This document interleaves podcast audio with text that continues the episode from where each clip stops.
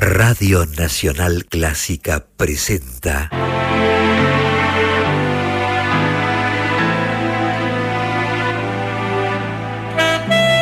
Sonido con sentido. Idea y conducción, Luciano Grimberg.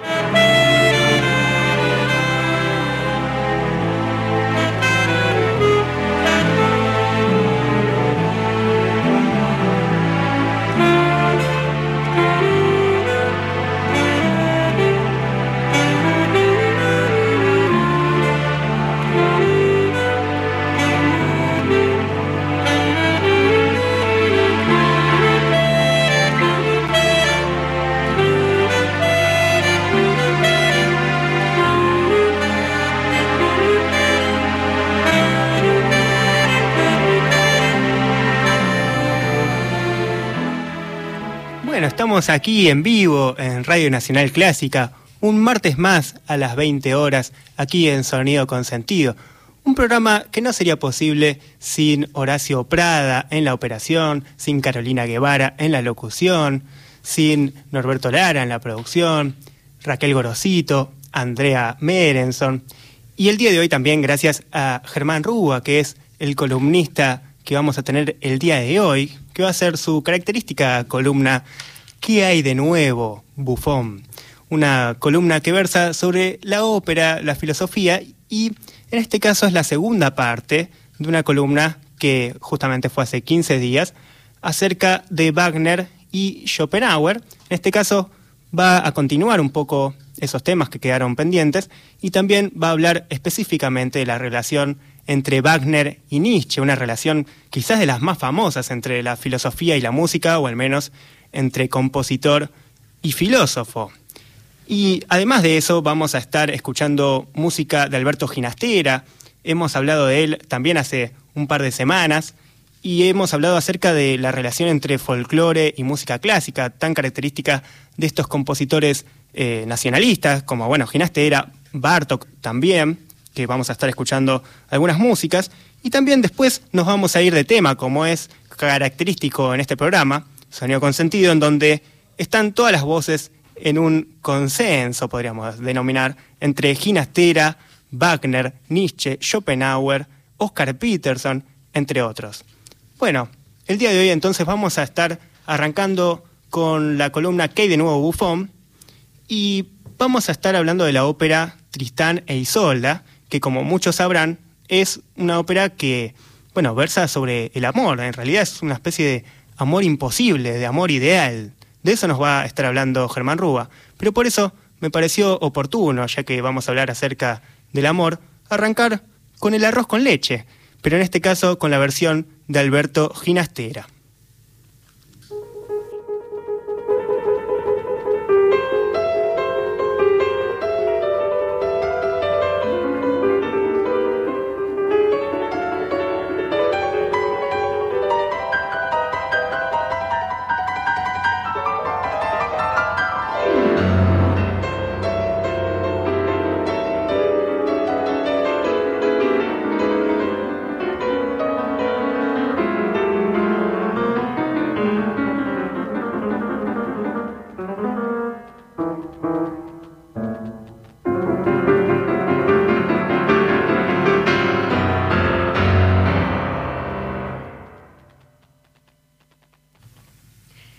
Escuchamos a Michiko Tsuda al piano en Arroz con leche, arreglo de Alberto Ginastera.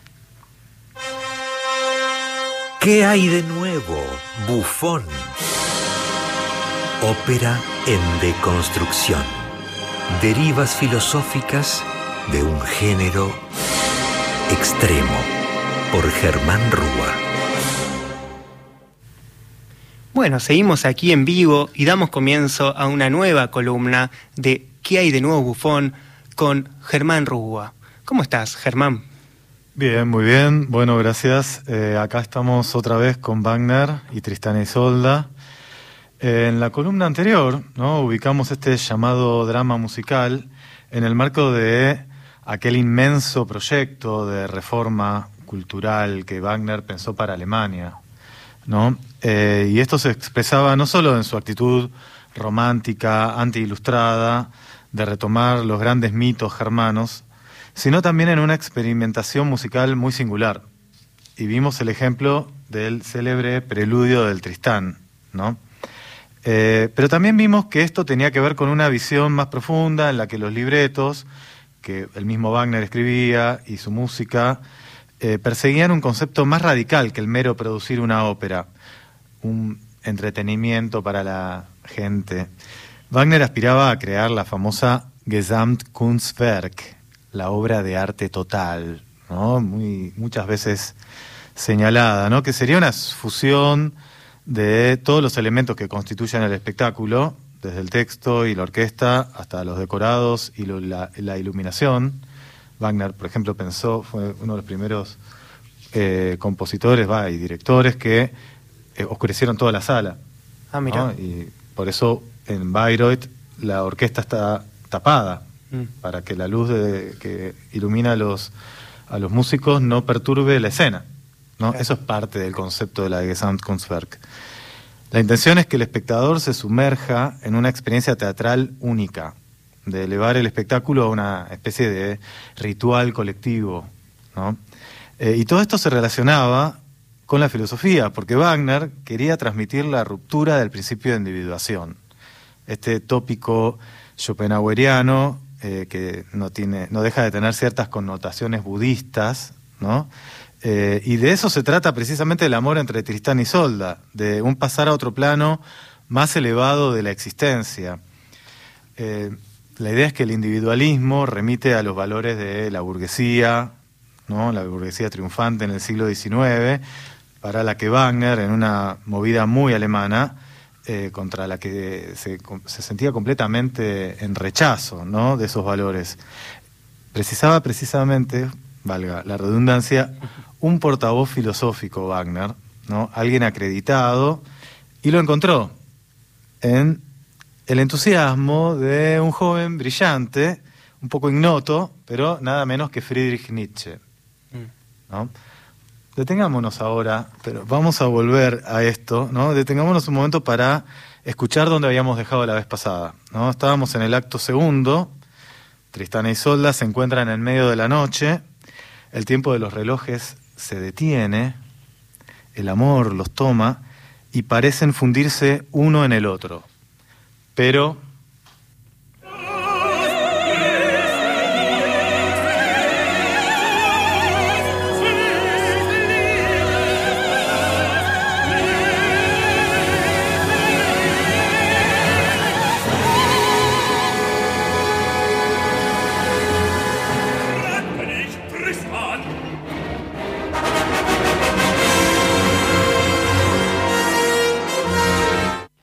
Este momento era lo que buscábamos, ¿no? Este momento es decisivo porque parece que los amantes van a alcanzar otro plano de la realidad y de pronto los descubren, llega el rey y uno de sus hombres hiere mortalmente a Tristán. Entonces parece que todo se va al cuerno, ¿no? Pero escuchemos, ahora sí, con más detenimiento, escuchemos cómo esta escena tiene su paralelo en el final de la ópera, o del drama musical, donde el amor se redime con la muerte. Esto que acá se cortó, se detuvo en el medio, va a cambiar. ¿no? Ella acá va a lograr reencontrarse, ella es, Isolda, se va a encontrar con su amado en lo que se conoce como el Liebestod, la muerte de amor. Vamos a ir con eso.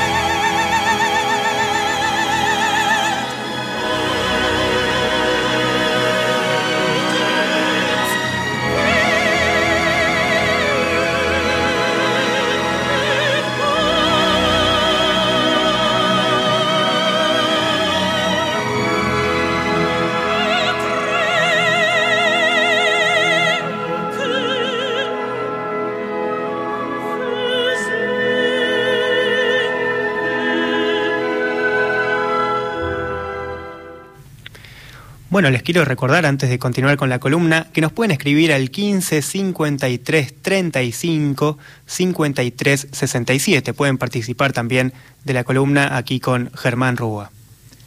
Bueno, yo sé que lo que estoy haciendo es inaceptable. Estamos cortando una de las áreas más bellas de la historia de la ópera, en este caso de la producción wagneriana que no quiere ser ópera, pero es justamente para analizar cómo Wagner juega con toda la estructura de la obra, desde el comienzo, desde el preludio hasta la última nota. Después vamos a escuchar el área entera, lo prometo. Lo que ocurrió acá, lo que escuchamos recién, es que se retoman los motivos musicales del segundo acto, pero ahora sí alcanzan su resolución.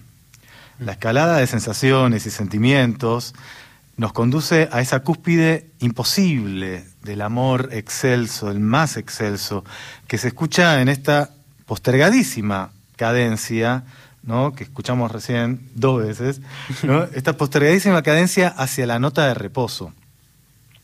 Lo que Wagner hizo es, lo que él hizo, es una locura, ¿no? porque interrumpió en el segundo acto la excitación de los amantes y luego postergó una hora la consumación de ese amor, tanto espiritual como musical, para que el espectador, ¿no? lo que le ocurre es una sensación en la que todo se va envolviendo como en un torbellino que no termina nunca de crecer y seguir creciendo.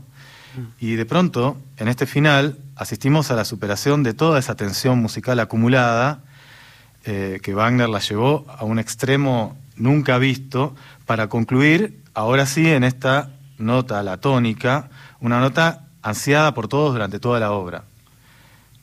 Llega esa nota y es la consumación verdadera del amor. Es como un orgasmo musical.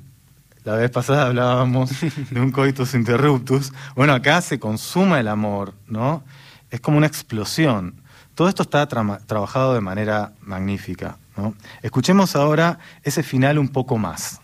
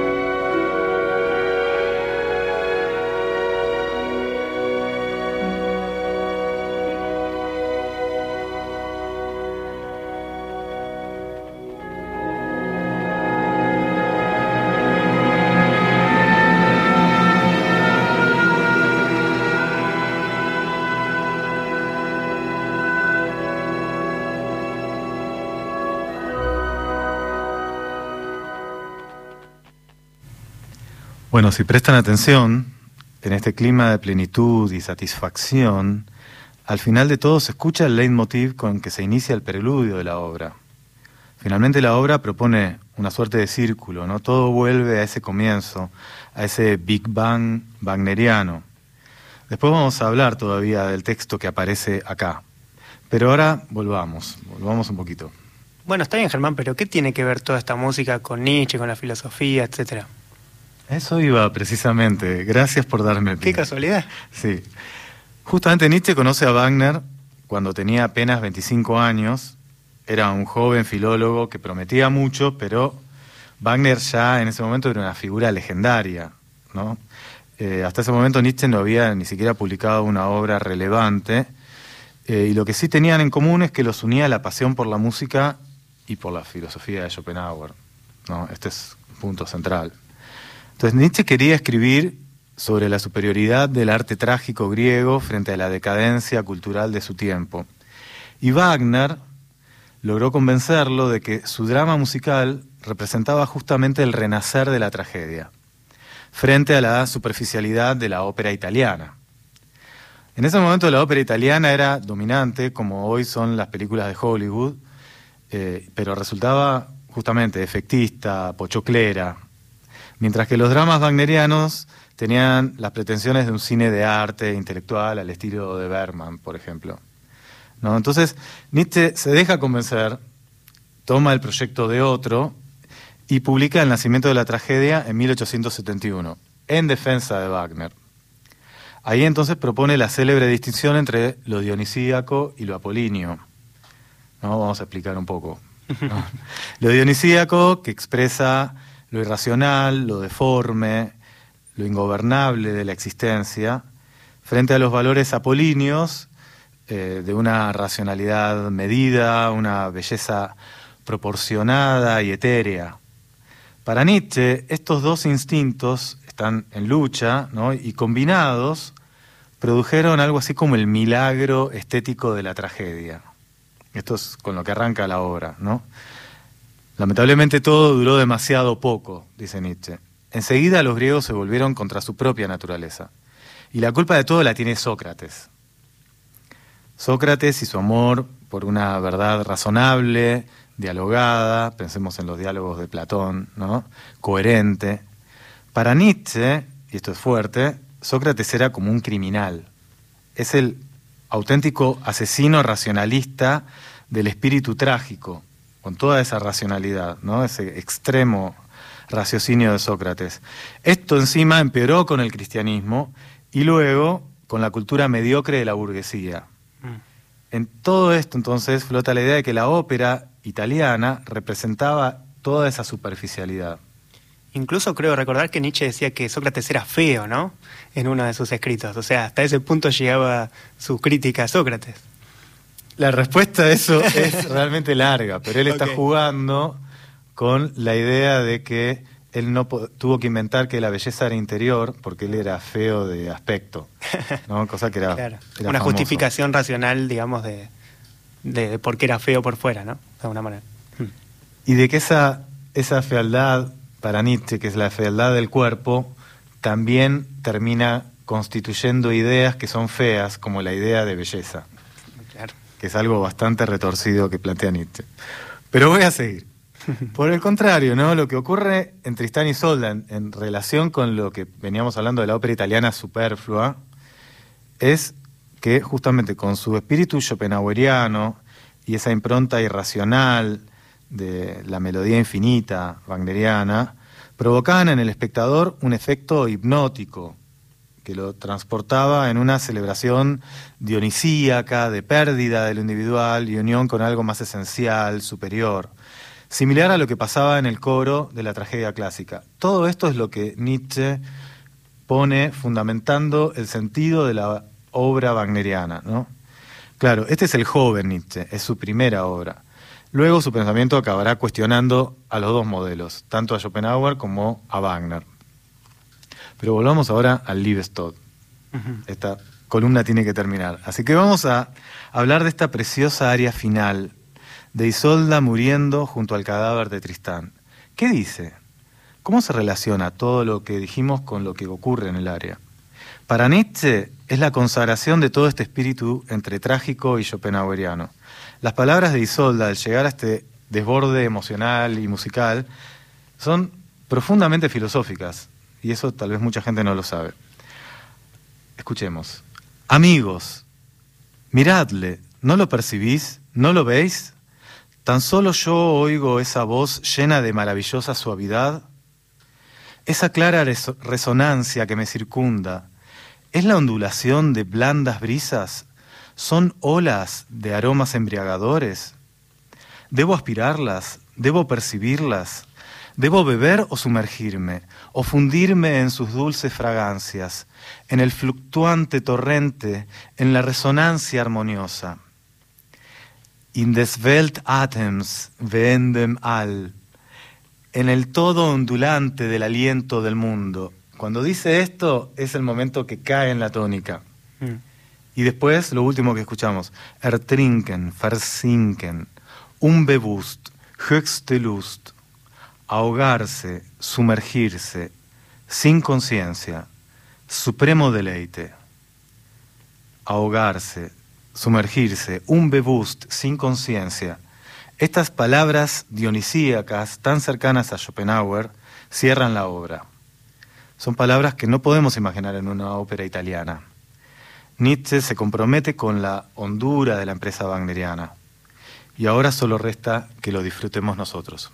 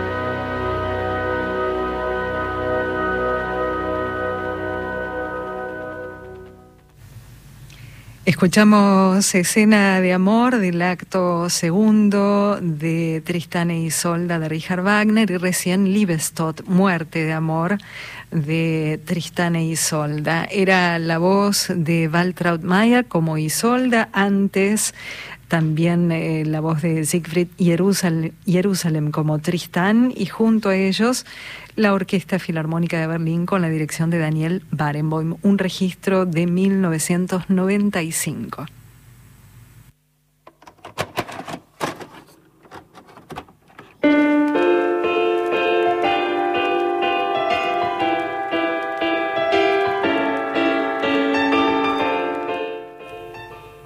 Bueno, seguimos aquí en vivo en Radio Nacional Clásica y recién escuchábamos, bueno, esta área hermosa, ¿no? Y la verdad que al menos yo quedé un poco conmovido con la columna y como siempre nos hace anotar, tomar nota, aunque sea mentalmente, aquí a los que estamos en el estudio. Y bueno, y recordar esta música que tiene que ver con, como decía Germán, el todo ondulante del aliento del mundo, ¿no? Este, este final apoteósico, podríamos decir, dionisíaco, en donde confluye toda la obra una idea, bueno, realmente distinta, ¿no? De concebir una ópera como una obra de arte total. Eh, pone la obra en un lugar distinto. Bueno, pueden escuchar las columnas también anteriores, si se perdieron la primera parte, por ejemplo, de Wagner con Schopenhauer, pueden escucharla también en nuestro Spotify, en el podcast Sonido con Sentido. Y ahora también nos pueden escribir al WhatsApp al 15 53 35 53 67. ¿Nos llegó algún, algún, mensaje, Carolina? Sí, mensaje de Lidia Subizarreta, dice, hola, una maravilla este canto de Isolda, muy bien lo que se dijo de Nietzsche y Wagner y cómo se recitaron las palabras de Isolda. Bueno, muchísimas gracias. Sí, la verdad es que incluso, obviamente, él tenía muchísimo para decir, eh, no se dijo mucho acerca de bueno, cuestiones personales que sucedieron entre Nietzsche y Wagner, desencuentros, amoríos y demás. De eso hay anécdotas de Wagner un montón. Pero bueno, quizás queda para alguna columna acerca de las anécdotas de Wagner, de los desvaríos. También aquí nos llegó otro mensaje de Elvio de Valvanera que nos dice, buenas consentidos. Nos dice, viene siendo intenso y profundo el programa de hoy. Bueno, como siempre y conmovedor también, por la combinación de reflexión y música intensas y profundas. Bueno, intentamos que sea justamente un consenso de elementos que quizás parecen disímiles y que uno diría, bueno, ¿qué sentido tiene esto? Pero justamente el programa se llama Sonido con Sentido y busca el consenso y el sentido. Así que un abrazo para vos también con sentido. Y mm, bueno, siguiendo con el programa de hoy, dijimos que íbamos a mezclar distintos elementos, que íbamos a hablar acerca de Ginastera, y arrancamos con una, bueno, con el arreglo que hizo Ginastera del arroz con leche, un poco como una especie de chiste con lo que pasa con Tristana y e Isolda, porque obviamente que la ópera no tiene nada que ver con arroz con leche, pero en el sentido del amor, del amor imposible, y, y en algún punto ideal, ¿no? Y también quizás la idea de, la canción Arroz con leche es una especie también de amor ideal, una especie de prototipo del amor. Y mm, bueno, ya como vimos al comienzo, Ginastera utiliza temas folclóricos para su música, como ya han hecho muchos otros músicos a lo largo de la historia. Y en este caso vamos a escuchar una obra que escuchamos creo que ya hace un mes de Ginastera, que es La Estancia, una obra escrita en 1941 por encargo de American Ballet Caravan, que fue concebida como un ballet en un acto y cinco escenas basadas en la vida del campo argentino, y que originalmente incluía incluso elementos hablados y otros cantados. Bueno, eh, escuchamos hace un tiempo el primero de los bailes titulado Los Trabajadores Agrícolas. Vamos a seguir escuchando eh, músicas de la estancia de ginastera, quiero decir movimientos. Y en este caso vamos a escuchar el tercer y cuarto movimiento de estancia, Los Peones de Hacienda y Danza Final Malambo. Y van a ver, como ya desde el título, que hay distintos elementos acerca del campo argentino, acerca del folclore. Y bueno, por ejemplo, está el malambo, los peones y distintas figuras que Ginastera tomó como, bueno, como influencia para hacer sus composiciones. Thank you.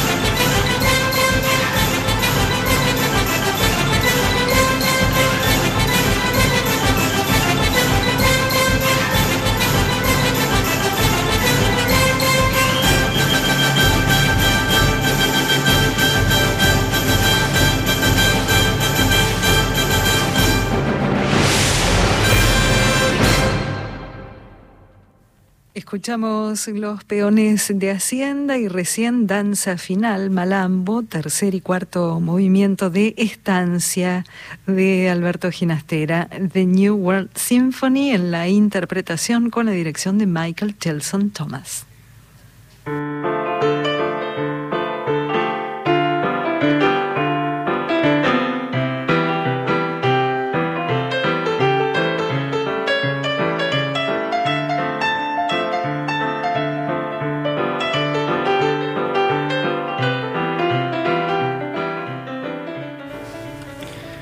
Bueno, seguimos aquí en vivo en Radio Nacional Clásica. Les vuelvo a repetir que nos pueden escribir al WhatsApp al 15 53 35 53 67.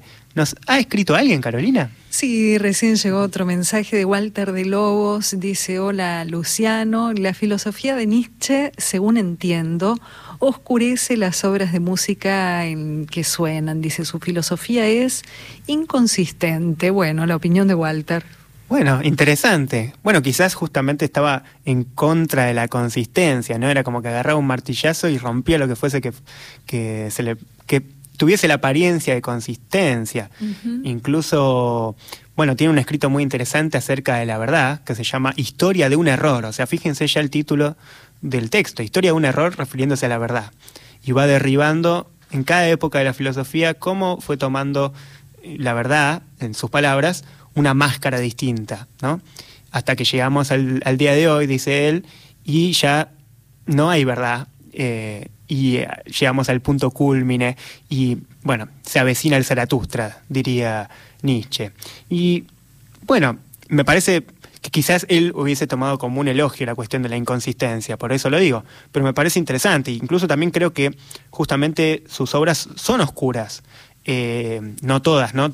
cada una tiene lo suyo, pero mm, Nietzsche mismo buscaba en sus obras que mm, no se vean sus ideas de forma clara, concisa, explícita, sino que estén tapadas eh, por distintas capas de metáfora y de ficción. Por eso, por ejemplo, eh, bueno, su famoso libro Así hablaba Zaratustra, su subtítulo es Un libro para todos y para nadie. O sea, incluso quizás ni para él, ¿no?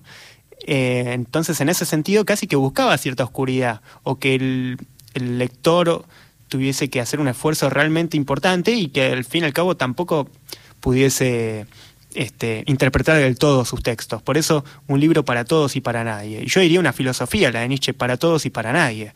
Realmente es una filosofía a martillazos, dicen algunos autores. Pero bueno, me parece que es súper interesante. Veo que nos sigue escribiendo Walter de Lobos, así que vamos a seguir hablándolo luego. Em, pero bueno, siguiendo, recién escuchábamos eh, esta hermosa música de Ginastera, Los Peones de Hacienda y Danza Final, Malambo. Y ahora quería que escuchemos una obra de Bartok. En este caso vamos a escuchar tres canciones folclóricas húngaras de la región de Chik, que es una región de Transilvania, en ese momento era de Hungría, y hoy sería de Rumania, perteneciente al territorio de Rumania. ¿Y por qué vamos a escuchar esto? Porque Bartok es, bueno, también un artista muy integrado en su momento y lugar específico. Toma elementos folclóricos de su tierra y de su momento y los lleva a un plano personal suyo, les da su propia estética, así como también de alguna manera lo, lo hizo Ginastera. Por eso me parece que es súper interesante lo que va haciendo Bartok, que va recopilando toda esta música folclórica de distintas regiones, por ejemplo, en este caso, eh, músicas folclóricas húngaras, y lo toma para su propio estilo personal, y hoy lo llamamos música clásica, pero en su momento era realmente folclore. Así que vamos a escuchar esta música.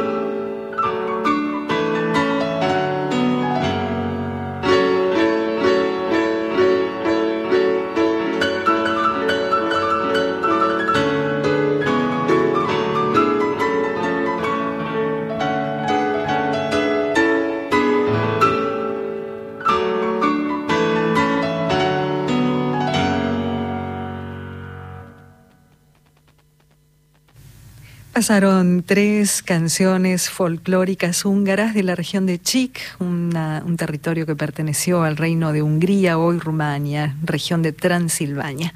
Eran canciones de Bela Bartok por Ieno Yondo al piano.